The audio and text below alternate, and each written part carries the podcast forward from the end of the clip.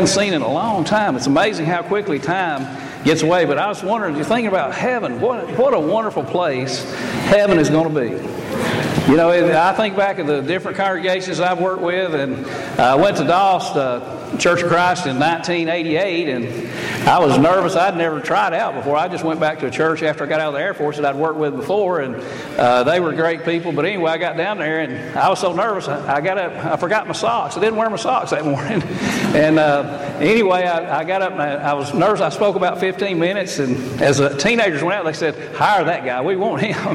wasn't because they liked to live. They just liked because it was short. But uh, I, I believe get up, speak up, shut up. And, and, so hopefully it'll be a lesson that'll benefit you and, and bless your lives. But, uh, you know, as we think about others, how do we, how do we look at other people? Um, I, I, think it's important. I, I, was thinking about the, in Luke chapter 18, verse 10, uh, we see two men. Two men were uh, just human beings, people with uh, one probably a little more prominent, one was a sinner.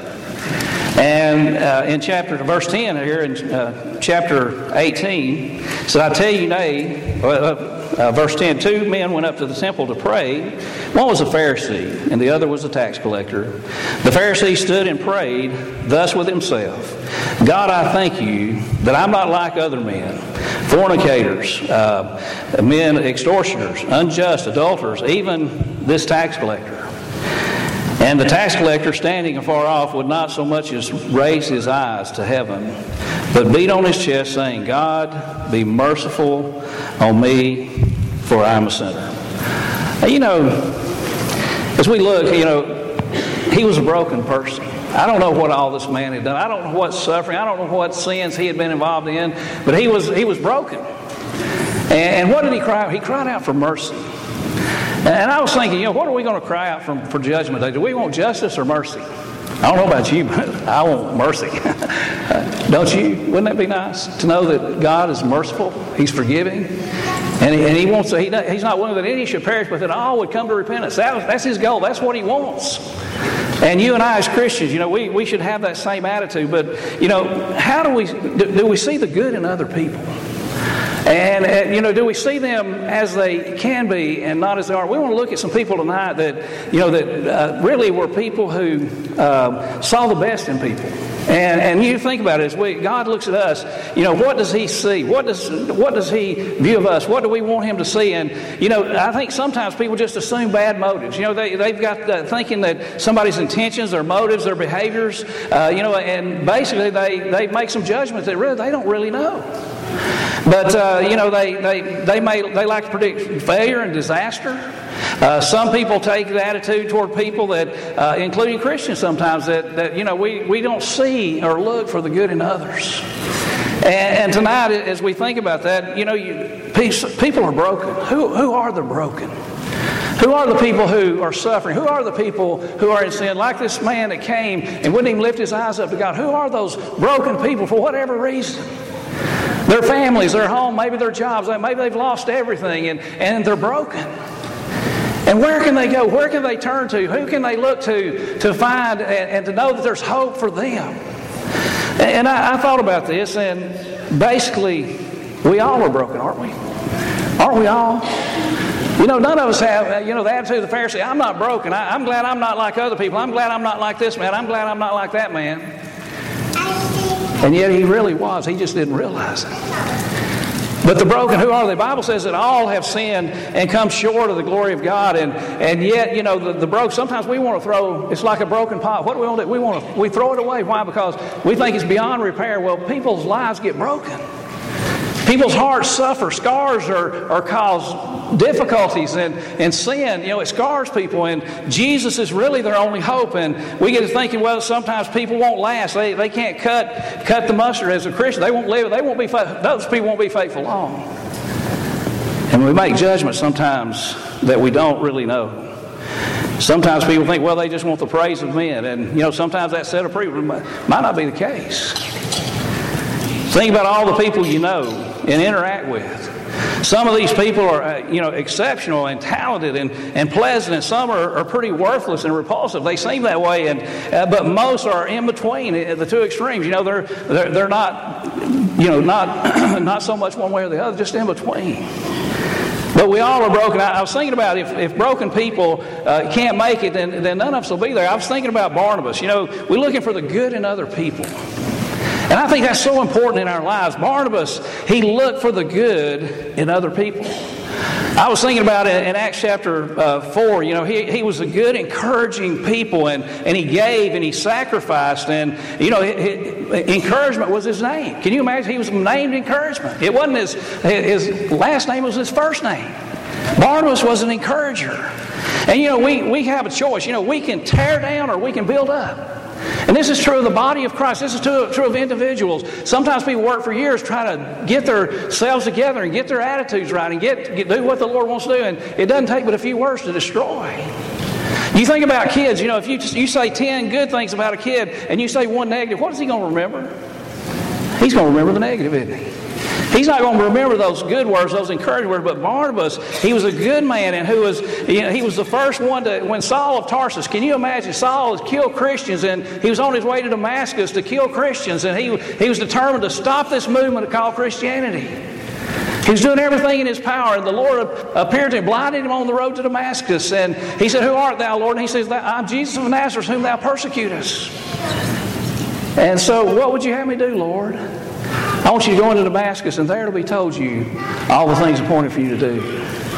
The preacher comes in and he tells him what he's chosen to do, and, and he says, And now, why tarriest thou? Rise and be baptized and wash away thy sins. You know, if the Apostle Paul could live and he'd done what he did in that century, he would walk in our doors. Would you want to sit by him? I don't know if I I mean, he killed Christians. But you know, Barnabas saw something in him. Barnabas saw the good, the potential that the Apostle Paul had, and, and he was willing to, to go the extra mile, and he was first to see that good in Saul, and he took him to the brethren to try to help them to accept him, and it, it was difficult. And, and so you, you see that he was an encourager in Acts chapter 11. He was an encourager where they were first called Christians in Antioch, Acts 11 and verse 23 to 26. You think about he believed when Paul and uh, Barnabas, you know, they, uh, they basically were on the mission journeys and they'd been traveling and, and going different places, preaching the gospel. And, and when they started to go again, they, John Mark had turned back. And Paul says, He's not going with us. He's already turned back. He's quit. We don't want him. He may turn back again. He may, he may not stay with us again. But you know, Barnabas, he doesn't see that, does he? Barnabas sees it as, hey, he's good, he's sincere. He, uh, let's take him with us. Acts 15, verse 37. But, you know, later, Paul, what did he do? He saw that, that uh, this young man was valuable. This young man uh, had potential. In Acts 15 verse 7, 2 Timothy 4 and verse 11, he, he says, you know, when you come, bring him with you. He's profitable. You know, finally, Barnabas was right all along, and I see that. And, and he had potential. And, and so, what do we see him doing? We see him take the step to accept him. I was thinking about Peter. You know, Peter was very sometimes rambunctious, open his mouth and start foot many times, and kind of like we are. And but uh, you remember when Jesus met Peter? Peter, what is it? He calls himself a sinful man. He recognized that when, when Jesus performed that miracle, and Peter calls himself a sinful man, and, and he was impetuous. Peter, John 18 verse 10, and you know, basically, you know, he could use unsavory. He was a sailor. He was a fisherman. Fishermen, they, they, I'm sure that they, they were rough and ragged people, worked the waters. But you know, Jesus saw in him something that you and I, if we were going to plan a mission and we were going to, we were going to start, we want to find 10 pe- or 12 people to help us get it going, would you choose Peter? Peter might be the last person we'd want to choose. You think about the people that, that Jesus chose, you know, uh, the tax collector, Matthew. You think about the, the, the ones that, you know, those men that we would say, hey, I don't know if we want that guy on our team or not. You have the sons of thunder. You know, those guys were, uh, you know, those guys, you know, he, they want to call down fire from heaven, destroy some folks. But see, Jesus saw in them something that we might not have seen. And, and basically, they, they need some anger management courses, but Jesus saw them with potential. And, and, you know, what do we see in other people? We can make people or break people. I, I was thinking about Jesus' life as he went along. The woman at the well. I mean, how many people would have wanted to talk to the woman at the well? Jesus talks to her. She's a woman. She's a Gentile woman, and or she's a Samaritan in the Samaritan area. And basically, the, the woman at the well, she was a sinful woman. Been married five times, and she's living with the guy she had then. She wasn't even married. But she sees Jesus. She gets so excited about Jesus. She go and tell the whole town about him. And what they, the whole town comes out to see him. And now they say, well, we, now we believe because, not the words of the woman, because we've seen it for ourselves. You see, Jesus, as he dealt with people, I think about the woman caught in the very act of adultery in John chapter 8. These men came out there, they had seen, they, they wanted to get Jesus. They wanted to trick him, I guess, and try to, if he said, you know, she could go free, then he violated the law most because it said she was supposed to be stoned. And Roman law says she couldn't be stoned. They couldn't do that. They couldn't carry out a capital punishment. But they came and they had their rocks in their hands and they brought her to Jesus. And they said this woman was caught in the very act of adultery. Kill her. That's what they, they wanted to do. They, but they, they really they weren't concerned about really justice. But Jesus, he doesn't say anything. What he? he gets down and writes on the ground, and there's been a lot of speculation about what he wrote. And then he stands up and he says, You are without sin, you cast the first stone. You throw the first one. And it's interesting, the oldest to the youngest dropped the rocks and went away. Why? Maybe they saw that what Jesus had written on the ground was true of them. Maybe their sin, maybe their problem. But you see, Jesus saw the good in her. You know, you, you think about it, you know, we'll never help people get to heaven if we can't take them where they are and bring them where they need to be. I, I love the song Just As I Am. You know, God expects us to come. We want people to come, but, you know, we don't want them to stay where they are. We want them to transform. We want them to transform in, into the kingdom of God, and we want them to, to basically grow spiritually. But see, we got to see them as they can be, not necessarily as they are. And that's hard to do sometimes. And I, I don't mean gullible. I don't, I don't think we ought to compromise, or, uh, but, you know, optimism. To think, hey, this person has potential. I, I remember growing up, I went to Valley Head High School, a little old single A school up in uh, Valley Head, Alabama, northeast Alabama, not far from where I live now. And, you know, I, I, if it had special ed, I'd probably been in it. I don't know. I just, you know, we grew up in a rough home. Uh, we lived, had a big old two story house, but it, you see the stars in the, through the holes in the ceiling, and, you know, it's just rough. And, you know, but then I had some people come into my life who saw me as I could be and not as I was. And it changed my life. And you can change people's lives. See, that's what we're in the business. We want to see people transform. We want to see lives change. And, and God has been that always. You know, we, we got to look past sometimes the quirks and the flaws uh, uh, and imagine the possibility. What are the possibilities for you as a Christian? What is the possibility for the, those in this congregation? What is our, uh, what, what can we do? What can we accomplish? You think about it, there's got to be a soul winner in every Christian. Since Christ commanded us to go, everyone to go into all the world and preach the gospel to every Christian, He wants us to do that. And we do that with joy. We do that with, with uh, the hope of reaching people. And, you know, every lost person could have their heart softened by the gospel. But, you know, we need to remember 1 Corinthians 13. Here in 1 Corinthians 13, he says, hopes all things. Do we hope? You know, we, we may have children who are unfaithful. We may have uh, neighbors who are not Christian. But what do we do? We hope all things. We hope through our lives and through our ministry that we can reach the people around us. That's what it's about. We want people to go to heaven. I got a lot of good friends. I don't want them to be lost. And some of them are pretty rough characters, but what do we do? We have to see them as they can be and not as they are. You think about it, that's the way God operates. You think about Abraham. Abraham was a great, he was the father of what? The faithful. He was the father of the faithful. But you know, he was in, in the land of Ur, and he, he his family worshiped pagan gods, and God spoke to him, told him to leave, and he, he goes. But you know, Abraham wasn't a perfect man, lied on at least two occasions about his wife.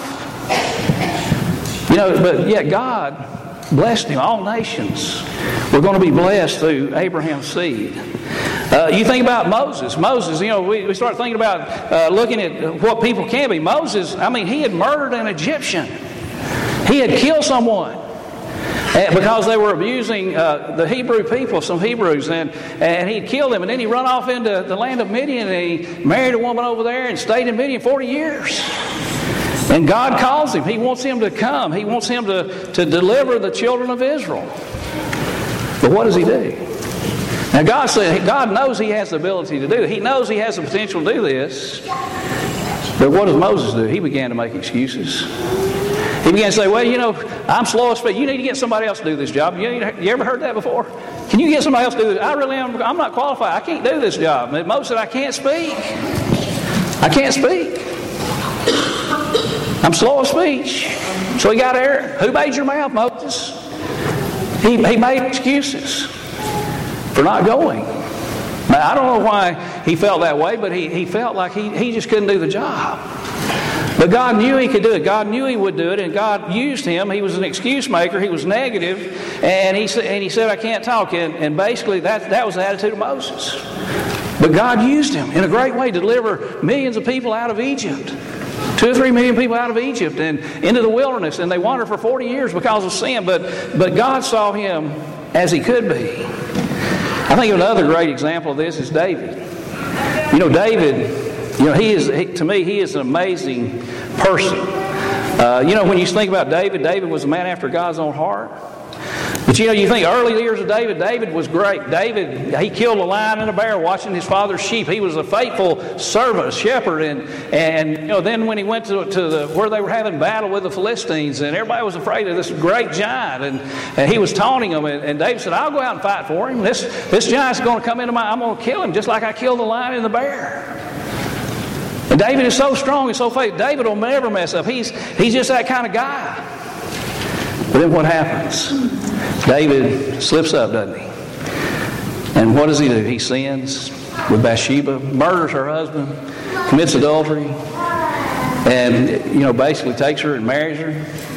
And you think, you know, what? How could a man do that? And of course, David, I don't think he ever really realized till Nathan, the prophet comes and tells him, "Say, now, David, you know, there was a guy who had this little lamb, and it was a beautiful lamb, and he loved it. It was the only one he had. And, and this other man who had all these lambs, he, he came and he took it, and he killed the man. And David said, "Whoever done this, you're going to die. They're going to die." And the prophet says, "You're the man, David. You're the one." And David said, "I have sinned." So you think about David. What a, what a great man. But he had a, a, a broken heart. This, I mean, this bothered him. And I, I can understand why. You know, to, to take a, a good man's life, this wasn't just anybody. And, in Psalms 51, he says, Have mercy on me, O God, according to your loving kindness and according to the multitude of your tender mercies. Blot out my transgression. His sin was ever before him. He, he struggled with it and he wrestled with it. And he says, Wash me thoroughly from mine iniquity and cleanse me from my sins. I acknowledge my transgressions and my sins are always before me. Against you and only you have I sinned and done this evil in your sight. It's almost specific, isn't it? He's, he's talking about the struggle. And he says, Behold, I was brought forth in iniquity and sin. My mother conceived me. Now, uh, David wasn't born a sinner. That's not what that's saying.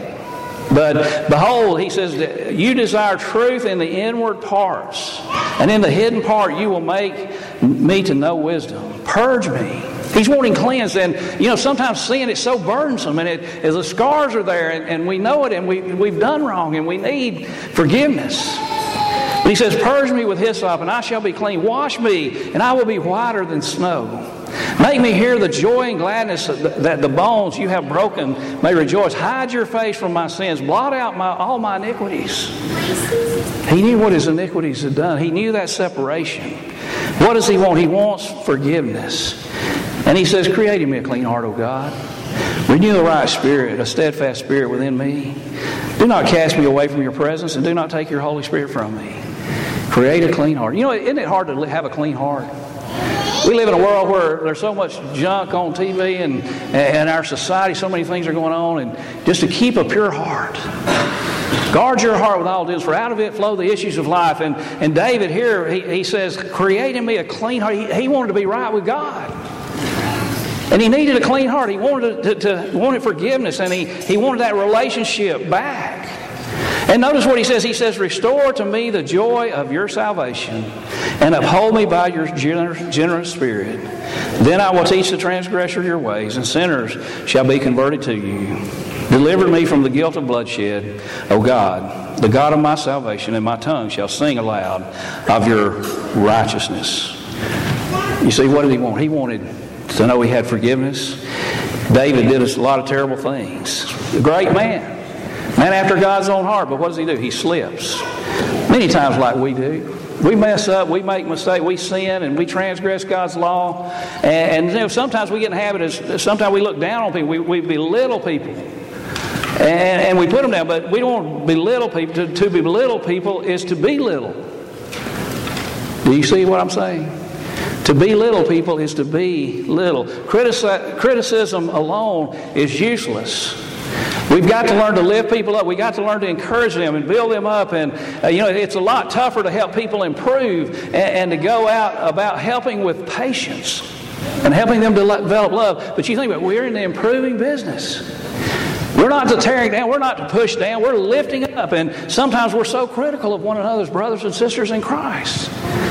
You know, Matthew uh, chapter uh, 18, it, it, talks about what you do when you have all against a brother. What do you do? You go to that brother or sister and you work it out privately so nobody else has to know about it.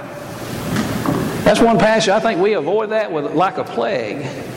We're ready, we're ready many times to talk about everybody else, but we don't want to talk to the person that we have the problem with. We need to be careful. It's tough to try to help people improve. But see, Jesus, you think about it, he didn't end his work by telling people what sinners they were or failures they were. He guided them to a better way. He wanted them on that straight and narrow way. And you think he started with people where they were. He started with these people that he chose to be his disciples. He started with people who had problems, people who had difficulties. Peter, later in his life, he told him, Go and feed my sheep. Peter was restored and he, he was brought back and he got his life right. There's another story that we find in Luke chapter 19, and story of Zacchaeus. You know, Zacchaeus was a man that people didn't want to be around. People didn't, they didn't so he was a tax collector in, in Luke chapter 19. And verses 1 to 10, you, you see this. Jesus entered and passed through Jericho, and now there was a man there by the name of Zacchaeus who was a chief tax collector, and he was rich. You can understand why people didn't like. Where was he getting his rich? He was a tax collector. He was making money. He's using the tax collecting to make to fill his pockets, and it says, "Behold, there he, he, was a man who sought to see Jesus." Verse three, but could not because of the crowd, for he was short of stature, and he ran and climbed a tree, the sycamore tree, to see him, for he was going to pass that way. And when Jesus came to the place, he looked up and saw him, and said to him, "Zacchaeus, make haste, come down, for I, today I must stay at your house." So he made haste, and he came down, and he received him joyfully. Here's this old tax collector, listen to what the people around him say. But when they saw it, they all complained, saying, He has gone to be the guest with a man who is a sinner. Can you imagine? A man like Jesus, a holy man, servant of God, son of God, going to, to eat with a sinner? They couldn't imagine that. I think sometimes we may feel that way too. You know, we have to be careful we don't develop the Pharisaical attitude about sinners. But basically, what does he do? He, he, he says that here he's going to be a guest of a sinner. Jesus was good at eating with publicans and sinners, and people loved him. But Zacchaeus stood up and said to the Lord, Look, Lord, I give half of my goods to the poor, and if I've taken anything uh, from anyone falsely, by false accusation, I restore fourfold. And Jesus said to him, Today salvation has come to your house because he also is the son of Abraham. For the Son of Man has come in to seek and to save that which was lost. You see, Jesus, his whole purpose coming to earth was just what it says. He came to seek and to save that which was lost. His whole purpose was to take people afflicted with sin and transform them. It, it, it's rewarding work to invest in people and to help them to grow. And the Bible tells us that you know we have to help people to do better. We make mistakes, we sin, we, we need encouragement, we need people to help us. We're in this thing together. We're wanting to go to heaven, and, and we need to encourage one another and help one another. Galatians 6 and verse 1. You see, we need to see, I believe, the best in others. If we're negative and pessimistic, and that's really contrary uh, to what Jesus really wanted us to be. You see, Jesus, he, he preached the kingdom. He kept going about, and people followed him. And, you know, and for negative and pessimistic, Jesus wasn't that way. And really, if we're that way, it's a commentary on us. What is our life like? What do we see in others? We need to be people who see the good in others. And I think if we'll develop that attitude, Jesus had it. Aren't you glad? You think if he didn't see the good in others, where would we be? He knew that there were going to be people who would obey the gospel. He knew there would be people who would come to him. But you know, those little scars, just like David's scars, sometimes we just need Jesus to help us and forgive us. If you're not a Christian tonight, what a great night to put Christ on, to have that forgiveness. If you're a Christian and, and the scars of life and the battles that you fought, and, maybe you need the prayers of the church, the elders pray with, pray with you and for you. You might need to ask God to forgive you, and the elders pray, pray for you and, and encourage you. We all need that at times.